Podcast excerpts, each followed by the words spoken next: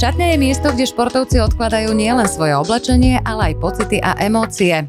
Za dverami ktorej zostávajú kamery, fanúšikovia a občas aj nepríjemné otázky novinárov. V mojej šatni sa športovci otázkam síce nevyhnú, no vládne v nej pohoda a najmä pocit, že môžu byť sami sebou. Som Petra Azacis a pozývam vás do svojej šatne.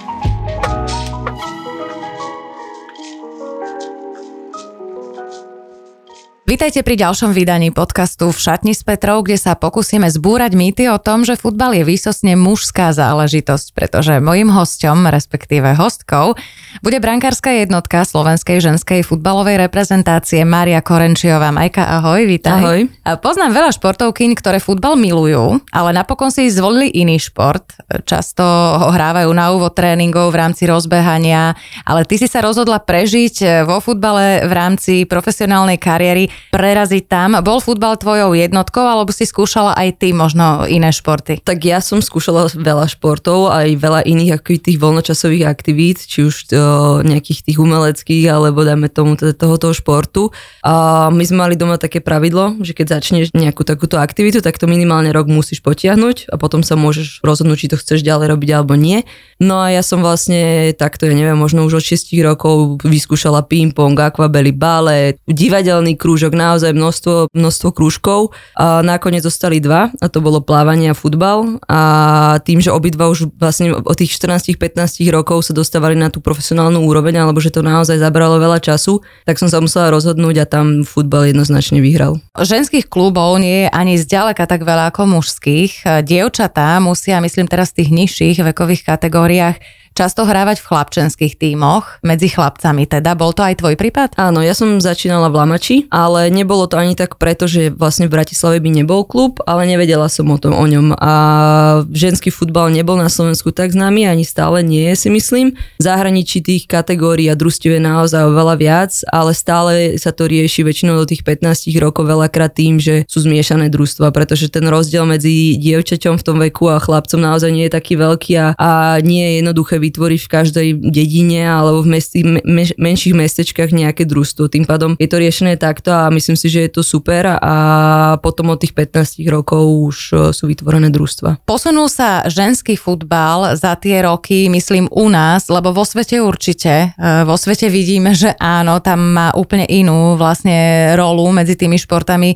U nás je to stále také, také plné predsudkov, mám pocit. Áno, no bohužiaľ je to pravda. Na, v zahraničí za tie roky, čo som strávila, tak e, či už to bolo napríklad v Taliansku, kde som strávila teraz už v podstate najviac rokov, každý jeden rok je cítiť ten, ten akoby tá podpora a to, ako ten futbal vzrastá a posúva sa. Na druhej strane na Slovensku uh, sme, nechcem povedať, že by sme, sa, že by sme vlastne keby sa posú, posúvali dozadu, alebo že by sme cúvali, ale bohužiaľ sme sa zastavili na, na, jednej, na jednej takej uh, línii a, a myslím si, že je to hlavne kvôli tej mentalite a nepos neposúvame sa tak rýchlo, ako by sme to potrebovali, alebo neposúvame, posúvame sa veľmi malými krokmi. Ako prijalo tvoje okolie fakt, že si si vybrala práve tento šport, ktorý ešte dodnes deň, ako sme spomínali, je považovaný za výsostne mužskú e, záležitosť. Nechceli mať rodičia možno volejbalistku doma alebo, alebo tanečnicu. Dal ti niekto pocítiť, že si si vybrala spoločnosťou vnímaný šport ako mužský? Mm-hmm. Doma nie. Mm-hmm. Naozaj, ako, odkiaľ, odkiaľ ja pochádzam, alebo ako, akí sú moji rodičia, aká je moja, moja rodina, naozaj uh, nikdy v živote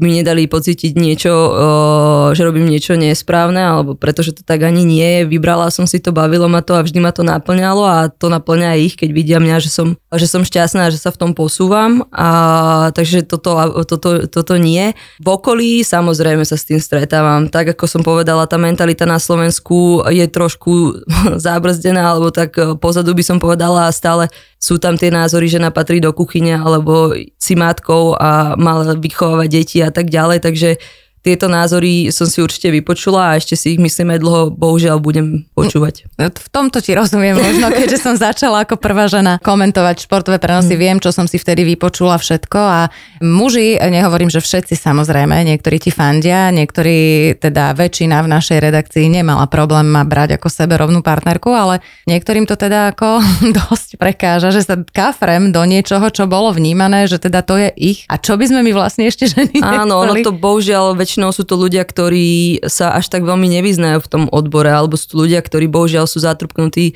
nejakou inou životnou skúsenosťou a majú to myslenie trošku také uzatvorené, nedokážu sa poznieť na to, že niečo je iné a to ich možno desí alebo nejakým spôsobom ich to odradza, aby si to naozaj vypočuli, naozaj sa na to pozreli s otvorenou myslou a zistili, že naozaj na tom taký veľký rozdiel nie je a to, čo je rozdielne, je na tom vlastne pekné. To si povedala veľmi pekne, súhlasím.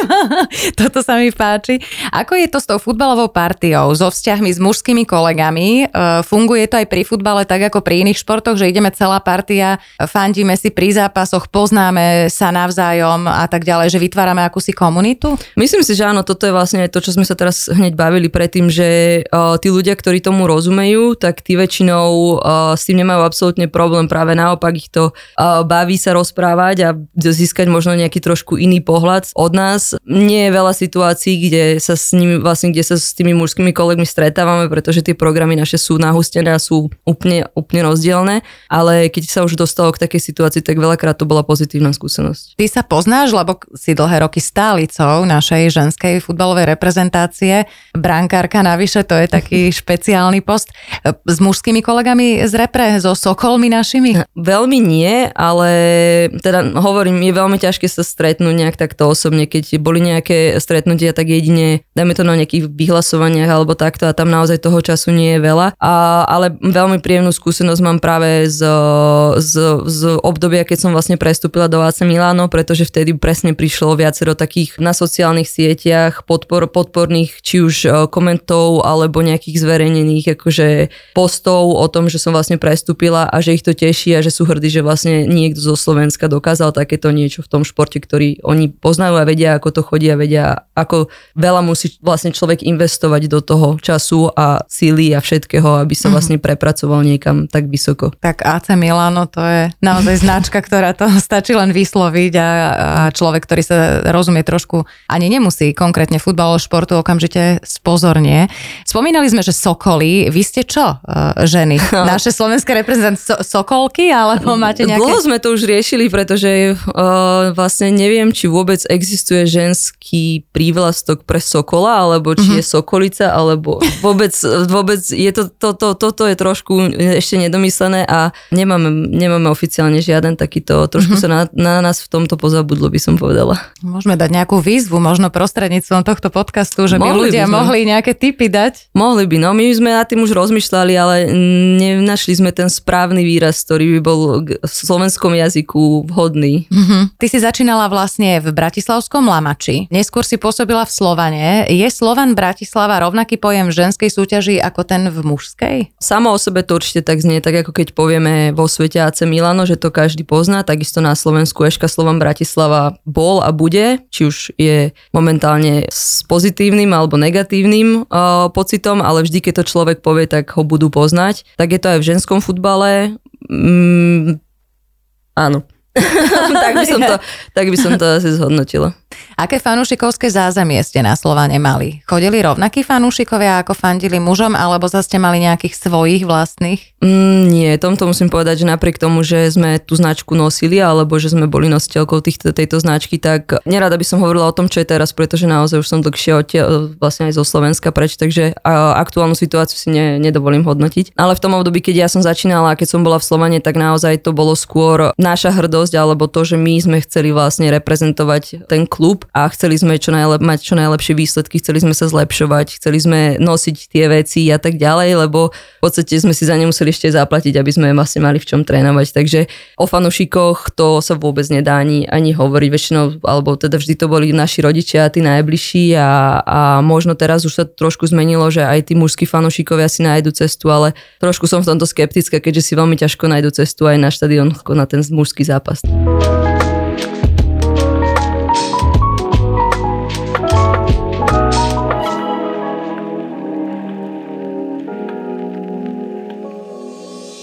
Neskôr ty si prestúpila do Pražskej Slávie, potom nemeckého Sandu Freiburgu, švajčiarského Neunkirchu, odtiaľ do toho spomínaného slávneho AC Milano. Dokonca aj v Španielsku si si zahrala pol sezóny, k tomu sa dostaneme. To je kariéra ako hrom. Ty si sa v ktorej krajine cítila možno tak najkomfortnejšie? Je dôležitý ten vzťah danej krajiny k futbalu v tomto smere, aby sa tam hráčka cítila dobre? Alebo možno hrajú hlavnú úlohu nejaké iné faktory? Myslím si, že vždy hrá strašne veľa faktorov a záleží aj od toho, aký ste človek, pretože každá tá krajina má svoju mentalitu alebo tí ľudia sa, sa správajú trošku inak a od toho, aký ste vy človek, tak od toho sa aj vy dokážete asimilovať alebo do toho vlastne záleží, ako sa cítite aj v tom futbale a zároveň aj v tom bežnom živote, pretože odídete do zahraničia robiť šport, je to ako by ste začali, aby ste, ako by ste odišli robiť inú robotu a to znamená, že nerobíte len ten šport, ale má to aj iné súčasti toho normálneho života, kde sa stretávate aj s úplne normálnymi ľuďmi a normálnymi životnými situáciami a musíte ich riešiť. Takže nemôžem povedať, že ktorej by som sa najlepšie cítila. Zároveň tým, že som v podstate v Taliansku najdlhšie, aj teraz som sa tam vrátila, jeden z dôvodov bol hlavne to teda, že som sa tam cítila dobre a tým, že som na chvíľku odišla, som si uvedomila, nakoľko dobre som sa tam cítila. Ale myslím si, že na druhej strane v každom tom období tej mojej kariéry a toho života som e, bola v nejakej inej krajine a nejak si okusila tú inú mentalitu a v tom období mi to tak nejak prospelo a cítila som sa, alebo dalo mi to to, čo som potrebovala. Takže v každej jednej z tých mentalit by som si, alebo v tej krajine by som si, viem si nájsť a povedať niečo, čo som sa naučila a čo ma nejakým spôsobom posunulo a vybrať jednu by som nemohla, nevedela by som vybrať len jednu. Tvoj prvý zahraničný angažmán bol v Pražskej Slávii, čo nie je také typické zahraničie. Možno je to na začiatok, to Česko, také ideálne by som povedala pre slovenskú hráčku, pretože je to blízko, ten jazyk je podobný, aj tie vzťahy, tradícia hej, medzi Slovenskom a Českom, obzvlášť teda v športe je mimoriadne silná, to je jedno v akom. Čom si ty možno pocitovala rozdiel? Čo zrazu bolo iné? A koľko si mala vlastne rokov v tom čase? Tak ja som odišla, keď som mala 23 rokov. Končila som vlastne posledný ročník na FTVŠ. Tak ako si povedal, tých rozdielov nie je tak veľa a preto to bol pre mňa taký, taký ideálny krok. Nevedela som jazyky, takže potrebovala som sa nejakým spôsobom odstrihnúť, začať si taký svoj život budovať a zistiť to, ako to byť vlastne, na, aké to je byť na vlastnú pesť, čo s týmto pádom uh, v podstate som si celý deň musela nejakým spôsobom usporiadať, zároveň uh, tie financie samozrejme neboli také, aby som si vystačila len s tým, musela som si nájsť byt, zariadiť si všetky tieto vlastne sú súčasti života. Našla som si v podstate prácu tak na taký polovičný úvezok, aby som si niečo zarobila a tým pádom som sa nejakým spôsobom dokázala pripraviť na to, aby som mohla ísť ďalej. Pretože aj keď som išla už do tej Prahy, bolo to s tou myšlienkou, že áno, že chcem sa osamostatniť, chcem sa posunúť aj v tom futbale, ale ak príde príležitosť ísť niekam ďalej, tak e, určite sa ich chcem chopiť. Ako a kedy prišiel ten impuls, že potrebuješ e, už ísť ďalej, hej, dajme tomu za hranice. Bolo to ukončenie školy v tvojom prípade, lebo myslím si, že u každej hráčky je to iné. U mňa to nebola tá škola, lebo hovorím, že vlastne v Prahe som bola ešte posledný ročník uh, na vysokej škole, takže ten som si ešte tak nejak ďalkovo dokončila, ale pre mňa skôr ten impuls bol asi, bola som v reprezentácii od 17 rokov, takže tam som nemala, samozrejme sa tam posúvate, ale ne, nedávalo mi to už ten impuls, to isté v Slovane som bola v od 10 rokov. Tréneri sa nám nejaký vymenili, po dlhé roky sme mali veľmi dobrého trénera, ale vlastne v tom roku poslednom odišiel prišiel a zmenil sa nám tréner a myslím si, že aj to bolo trošku takým impulzom, že som nemala naďalej pocit, že by som sa niekam posúvala. Chcela som niekam sa ďalej aj, aj ako osoba v osobnom živote, ale aj v tom futbalovom niekam ďalej posunúť. Uh-huh, no to ma presne zaujímalo, že či to máš takto aj v osobnom živote, hej? že keď cítiš nejakú métu, že si už dosiahla, že potrebuješ zmenu, aby si sa niekam posúvala. Myslím si, že áno, že to je taký prirodzený pocit športovca, alebo také, že sa niekam za niečím možno ponáhľame, alebo že si si hľadáme stále nejaké tie méty a, a chceme sa posúvať, ale myslím si, že je veľmi ako keby taká pozitívna vlastnosť, do, samozrejme do určitej miery všetkého veľa škodí, pretože keď sa presne dostaneme do takej nejakej komfortnej zóny a človek sa dokáže keby z nej posunúť a niekam ďalej sa niečo keby naučiť, si myslím, že je vždy pozitívne. Tvoje ďalšie pôsobenie sa potom spájalo výsostne so zahraničím, Nemecko, Švajčiarsko, to sú také futbalové krajiny. Nemky si aj teraz zahrali finále júlového eura v Anglicku. Tam by by som to dala ako príklad možno slovenským fanúšikom, ktorí si myslia, že futbal je vysosne mužská záležitosť. Myslím, že bol vypredané Wembley, áno. Wembley, že? Vy, áno, no, to musela byť paráda. To muselo byť úžasné. No, takže to, to bolo krásne. Nemky teda hrali vo finále, takže sú, patria k tej, k tej špičke absolútnej. Ty si neutrpela nejaký kultúrny šok, respektíve ako funguje hráčka v krajine, kde futbal funguje a to ešte na vysokej profesionálnej úrovni. Kultúrny šok až tak veľmi nie, to som skôr zažila v Taliansku, lebo predsa len si myslím, že tá naša slovenská mentalita je o niečo bližšia tej nemeckej, ako dajme tomu v Talians- k talianskej v niečom. Zároveň ja som bola naozaj, som mala to šťastie, že v futbalovom živote som mala trénerov, ktorí naozaj, ktorí fungovali veľmi a pracovali veľmi systematicky, čo sa to jej nemeckej mentalite podobá. Skôr to bol šok e, jazykový a taký, taký spoločenský, pretože vlastne som odišla s tým, že som ani jeden jazyk neovládala, takže som sa musela postupne naučiť po anglicky, po nemecky, aby som sa dorozumela. Našťastie tam bolo veľa zahraničných hráčov, ktoré mi k tomu dopomohli, takže to sa časom tak nejak uh, vyriešilo, ale dosť dlho to trvalo a, a dosť dlho som si na to zvykala, pretože to v kolektívnom športe a vlastne byť sám v zahraničí a nedokázať vlastne komunikovať s tými ľuďmi, je to veľmi ťažké a myslím si, že je to úplne jedno v akom, akom veku, či je to sú teraz baby odchádzajú v 18-19 rokoch a to naozaj akože kvitujem, že sa do toho pustia. Ja som odišla teda tých 23-24 rokov a bolo to pre mňa veľmi obťažné, ale ten kultúrny šok až tak v tom Nemecku by som nepovedala. Tie kluby z menších nemeckých miest zvyknú byť také rodinné, vládnu tam také vrúcne vzťahy, lepšie sa tam poznajú tí ľudia, fanúšikovia cestujú s týmom, všetko je tam také veľmi, naozaj sa cítiš ako, ako doma. Zažila si aj ty niečo podobné? Áno, akože toto bol v podstate, ja som prvé tri roky bola v Sande, čo je naozaj, to je malinká dedina pri Štrasburgu na hranici vlastne so, so Francúzskom, možno má, nech má 1800 div, obyvateľov uh-huh. a z toho 1400 bolo každý týždeň, každý druhý týždeň na zápase, takže to bolo úžasné, alebo keď sme so Sandom posledný rok vlastne postupili do finále pohára, čo sa hralo na Kolínskom veľkom štadióne, tak bolo neuveriteľné akože vidieť tých ľudí, ktorí tam 5 hodín, 6 hodín cestovali a pozbudzovali a potom sme na druhý deň ráno alebo na obed prišli a už bol postavený stage v tej malinkej dedinke a, a čakali tam so, so všetkým, proste so, so všetkou parádou, ktorá, ktorá k tomu patrí.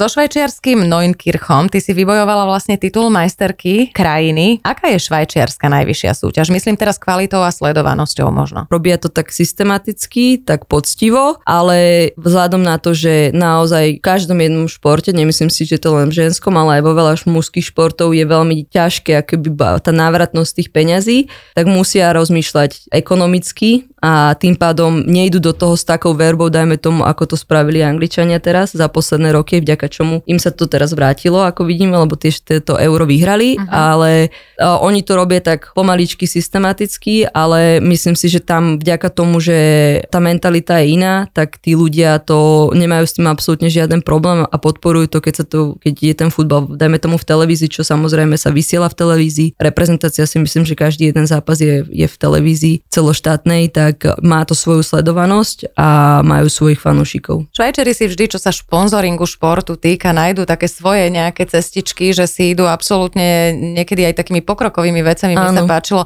individuálnym sponzoringom hráčov. Aj u vás to tak bolo? Áno, u nás to tak tiež v podstate bolo, že bolo, no, tým, že to bola tiež malá denina, tak bolo to riešené týmto spôsobom. Áno, bolo veľa, veľa malých sponzorov a veľa malých firiem, ktorí jednoducho buď pochádzali z toho regiónu, z tej dediny, alebo nejakým spôsobom boli spätí, alebo celkovo chceli jednoducho podporovať futbal, chceli podporovať šport, lebo v tom vidia zmysel uh-huh. a nie len pre ten konkrétny klub, ale aj pre spoločnosť a jednoducho tie peniaze investovali napriek tomu, že vedeli, že, že to pre nich nebude mať nejakú veľkú návratnosť. A tak, jak hovoríš, no to je v každá krajina má jednoducho svoj spôsob a nedá sa to aplikovať na ostatné. Štandardne na všetkých. Uh-huh.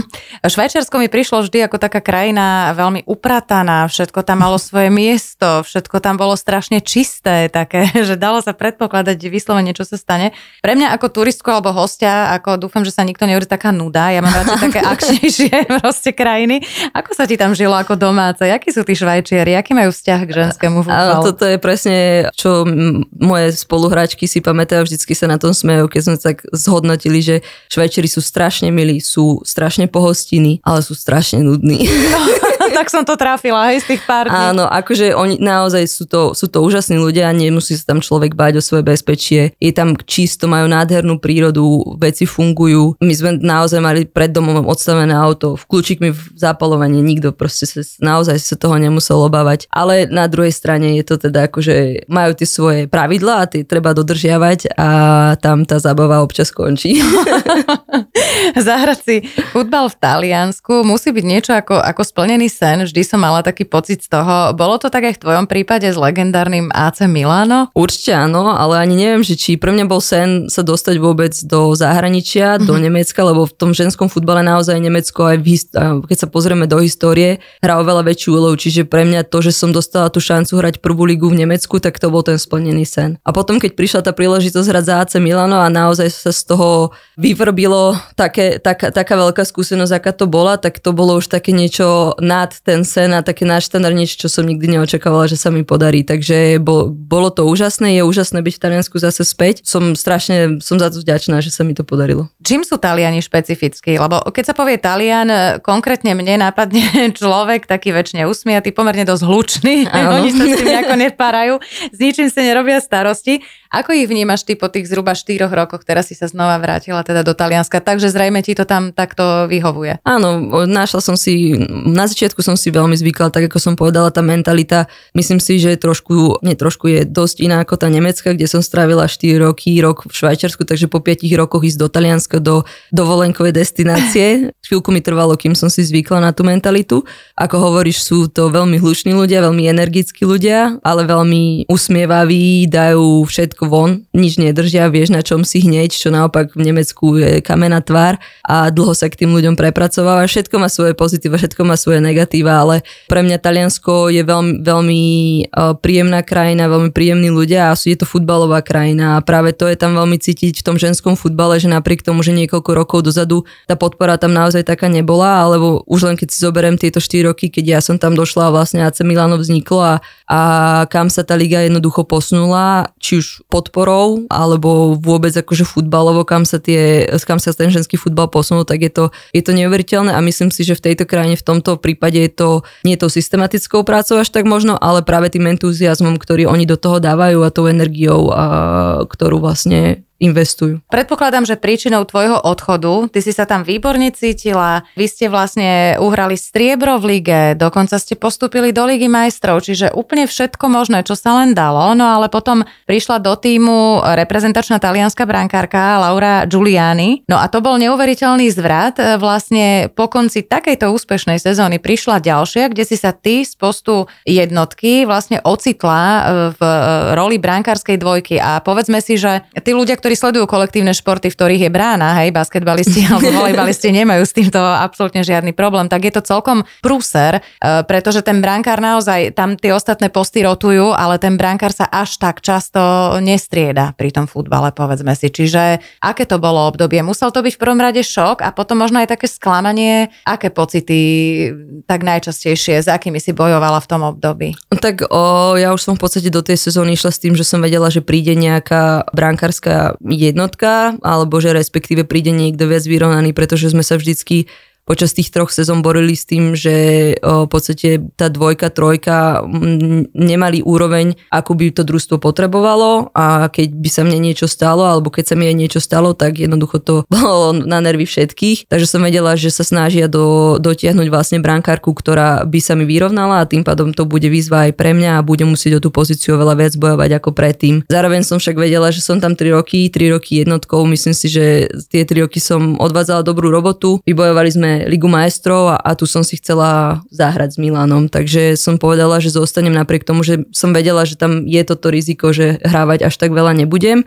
No a potom v podstate prišla tá situácia a prišli všetky tie emócie, samozrejme tú Ligu majstrov, ktorú som si vybojovala, som si nakoniec nezahrala a musela som sa s tým nejakým spôsobom vyrovnať. Samozrejme tam bolo množstvo emócií, ale myslím si, že jednoducho v profesionálnom športe k takýmto, takýmto situáciám dojde, každý sa s ňou musí nejakým spôsobom vyrovnať. Ja som po pol roku povedala, že jednoducho aj kvôli tomu, že máme kvalifikačný rok s reprezentáciou a kvôli tomu, že prišla dobrá ponuka do dobrej ligy, jednoducho idem a z, mala som to šťastie, že z Milane som mala veľmi dobré, dobré vzťahy vytvorené za tie 3 roky, 3,5 roka a nemali s tým absolútne žiaden problém, naopak tomu rozumeli, pretože vedeli, že výkonnostne jednoducho môžeme, môže jedna alebo druhá chytať, ale tak ako si povedala, v tých kolektívnych športoch s bránou sa väčšinou necháva len ten jeden.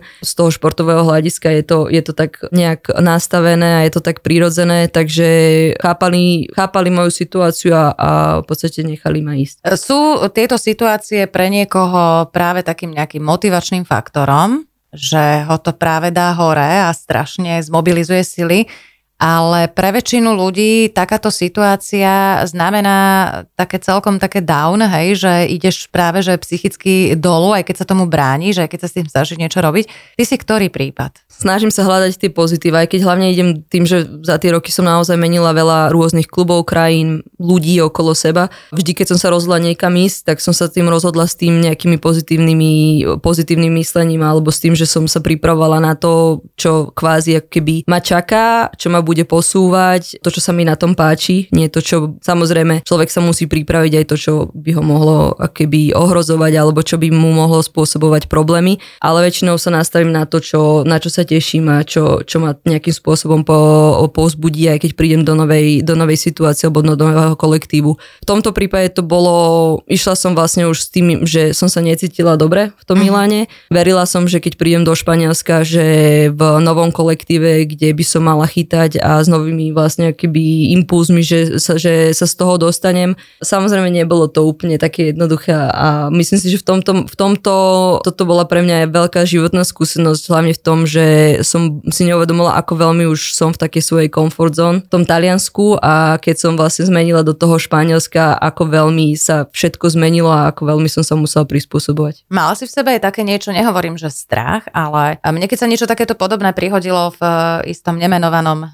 bývalom pôsobisku, tak uh, už keď som prišla na nové, všetci mali pocit, že, že neusádzam sa, hej. A ja som si to ani neuvedomovala. Mala som tak uh, na svojom stole veci tak v kôpke, že keď mi povedia, že zajtra už nechoď, tak ja si to proste zbalím za 5 minút mm-hmm. a odchádzam. Tak som bola nastavená. Vychádzala som s kolektívom v pohode, mala som rada tých ľudí, ne, nevadilo mi, ale už som bola tak nastavená, mm-hmm. že už som to tak nejak očakávala v podvedomí, že jednoducho mi to povedia a ja odídem. Už som sa nevedela tak zžiť s tým miestom. Áno, myslím si, že áno, aj pre mňa to bolo v podstate, tak už som tam išla s tým, že to bude asi také nejaké prechodné riešenie a aj to mi nepomohlo k tomu, aby som si našla takú nejakú svoju pohodu, lebo predsa len človek tak nejak plánuje, je veľmi ťažké naozaj žiť z toho dňa na deň a len tak si to nejakým spôsobom užívať. Niekedy je to na, na škodu tej situácie.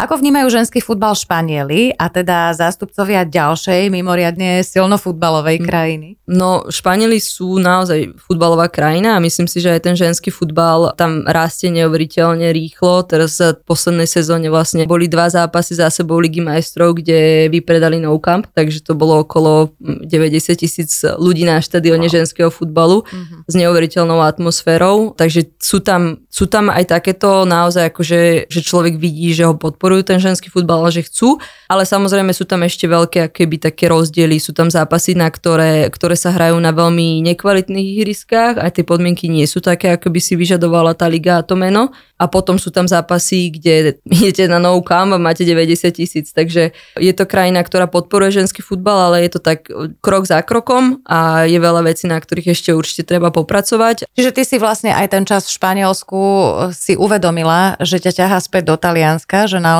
tam sa cítiš dobre. Tvoj nový klub FC Como je vlastne nováčikom, som sa dočítala v najvyššej súťaži, okrem teba podpísala aj viacero ďalších posil, čiže skúsených hráčok. Sezóna ti nepochybne po ponúka veľmi veľa víziev.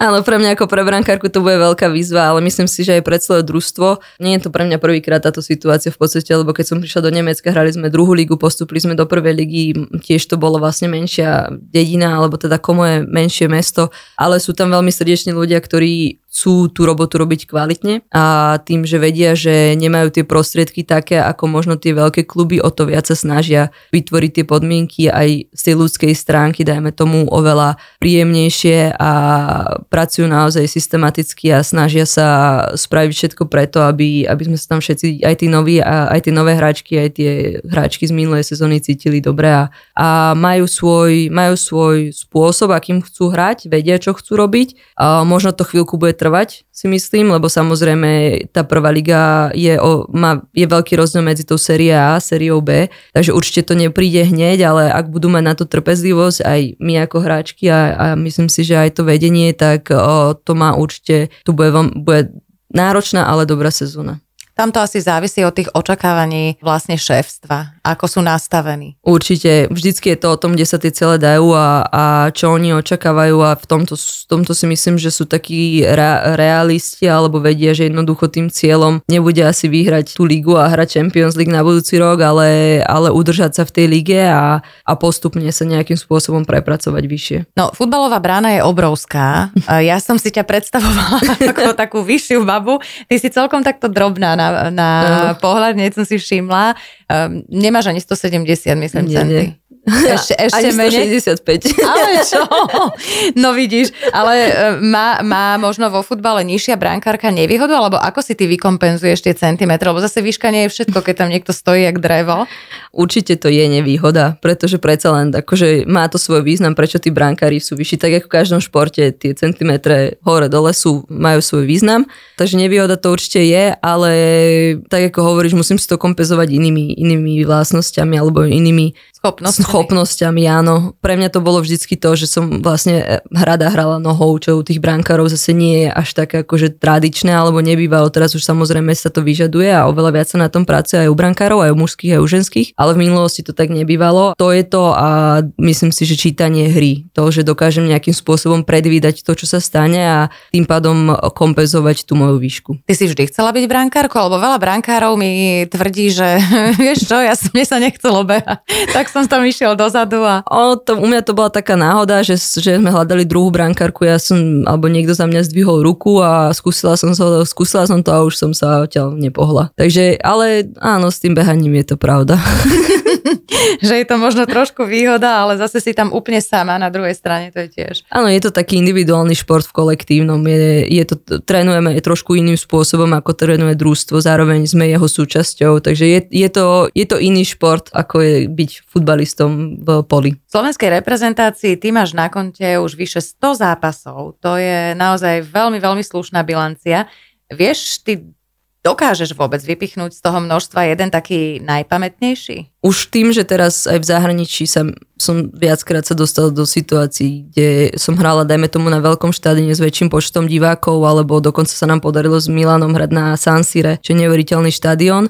Ale aj napriek tomu mi stále najviac asi utkvel zápas s Holandskom v Holandsku, keď sme boli, kde sme do 92. minúty proste držali 0-0 a potom v 93. nám dali na 1-0 a prehrali sme 1-0, ale ten spôsob, ako tí fanúšikovia tam s tým futbalom žili a ten moment, keď oni strelili ten gól a jednoducho oni stichol celý štadión a začal sa tešiť, akože aj keď to teda nebolo, bolo to na úkor nás, tak uh, vidieť niečo také, ako dokážu ľudia vlastne žiť s tým, čo vy robíte a ako ich to na, dokáže vlastne urobiť šťastným a naplňať, tak uh, to vo mne utklo. Aký bol tvoj debut v reprezentácii? Pamätáš si presne ten pocit, keď ťa dali prvýkrát v drese, uh, najcenejšom drese ano. vlastne do brány? Prvý zápas možno úplne, úplne prvý bol podľa mňa možno proti nejakému klubu, lebo my sme v tej, v tej dobe veľakrát hrávali uh, proti klubovým družstvám, ale taký naozaj ostrý, aj čo vlastne bol keby kvalifikačný, tak to si pamätám a to bolo v Luxembursku a už sme vedeli, že sme postupili, lebo to bol taká skupinový turnaj a vedeli sme, že sme postupili a to bol tretí zápas a ten som odohral a pamätám si, že strašne pršalo, lopta sa ani negulala, takže to nebol ani veľmi futbal, ale pamätám si to doteraz a pamätám si tie nervičky, ktoré som mal aj napriek tomu, že v tom zápase už teoreticky nešlo o nič. Aj teraz som ťa doslova odchytila v rámci repre zrazu v Šamoríne. Čo ste mali v pláne, čo ste už stihli absolvovať? Spomínala si, že teda išlo o kvalifikačný rok. Áno, je to náš posledný vlastne kvalifikačný zraz, posledné dva zápasy. Teraz v noci sme sa vrátili vlastne z Gruzinska, kde sme odohrali proti Gruzinsku, vyhrali sme 4-0, uh-huh. a, takže úspešné 3 body. No a za útorok nás čaká čaká vlastne posledný zápas uzatvárací proti Irkam, ktoré už s najväčšou pravdepodobnosťou postupujú do play-off, takže budú hrať o to postupové miesto na majstrovstva sveta. Pre nás to je zároveň zápas, ktorý nás môže posunúť na tretie miesto v skupine, čo by bolo takým nejakým splneným cieľom uh-huh. tejto kvalifikácie, pretože naozaj pre nás každý jeden bod a každý jedna, každý jedna výhra s superom z vyššieho košu je vlastne takým splneným cieľom.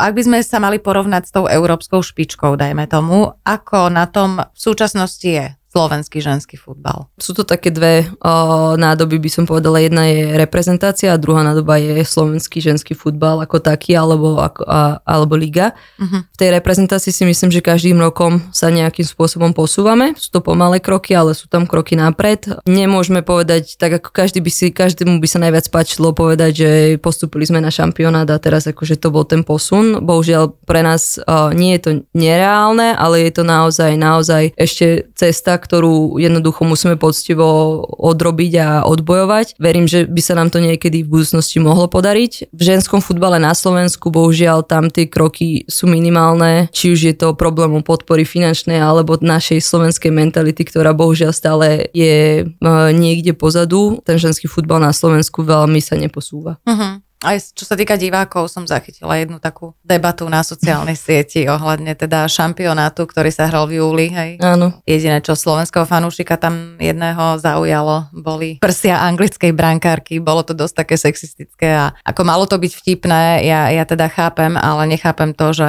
že sme sa fakt v tomto smere tak veľmi málo posunuli. Nehovorím, že nerada by som teda hádzala všetkých do jedného vreca. Určite nie, ale myslím si, že to je, nie je to problém ženského futbalu, ale je to, je to spoločné spoločenský problém, je to problém ľudí, ako rozmýšľajú a to, že, že jednoducho to nedokážu prijať a, a nedokážu vidieť za tým tú spoločenskú hodnotu každého jedného športu, či je to futbal alebo iný šport. Myslím si, že, že máme veľmi, veľmi malú podporu športu, kultúry a všetkých ostatných odvetví, ktoré by mali dopomáhať ľuďom k tomu, aby sa hlavne cítili dobre a aby boli v konečnom dôsledku možno výkonnými jednotkami v tej práci. Hmm. Tam to začína presne a ešte nás čaká celkom dlhý proces aj, aj potom. Ty máš 33 rokov pre brankárku najlepší vek, si myslím. Rozmýšľala si už, ako dlho sa chceš ešte futbalu venovať na tej profesionálnej úrovni a či pri futbale chceš zostať aj po skončení aktívnej kariéry? No ja som si myslela, že po 30 už nebudem hrať futbal, ja stále som tu a stále to robím a stále ma to baví a naplňa. Samozrejme sú chvíle, keď si človek pozrie, povie, že a dosť, dokončím a končím, ale nie je to také jednoduché a myslím si, že pokiaľ ma to bude baviť a hlavne pokiaľ mi bude zdravie slúžiť, budem sa snažiť pri tom futbale ostať. No a či rozmýšľam nad tým po kariére zostať pri futbale určitým spôsobom áno, pretože som, som vďačná to všetko, čo mi futbal dal, čo ma naučil a rada by som uh, pomohla tomu ženskému futbalu. Samozrejme sa niekam posunúť na Slovensku a kto iný to bude robiť, keď nie my vlastne sme z toho ženského futbalu vyšli. Na druhej strane, ako hovorím, ten boj na Slovensku nie až tak veľmi ako, že ten, ten ženský futbal, ale skôr tej mentalite a to neviem, že či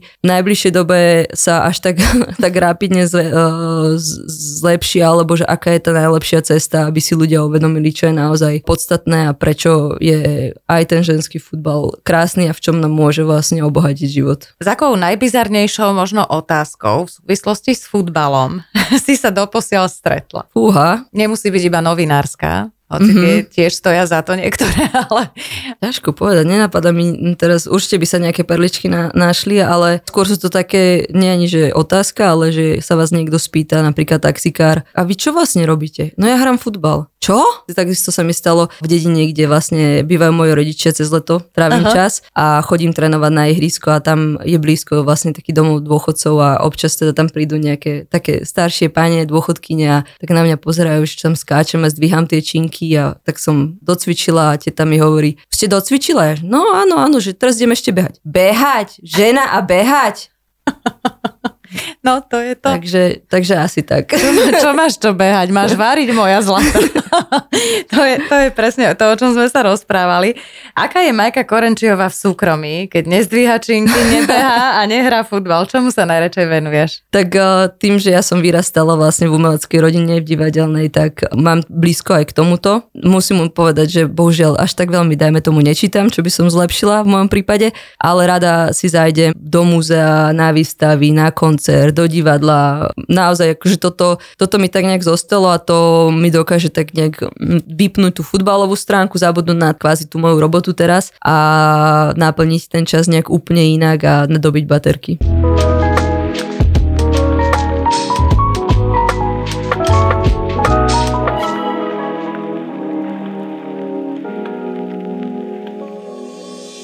Majka, budem ti v každom prípade držať palce aj ďalej. Ďakujem o chvíľočku máš povednejší tréning. Ďakujem veľmi pekne, že si si našla čas a, a budem ti fandiť. Budeme ťa samozrejme sledovať aj v tvojom novom pôsobisku. Nech sa ti darí a nech sa darí aj FC Como v najvyššej talianskej súťaži. Ďakujem pekne a ďakujem za pozvanie.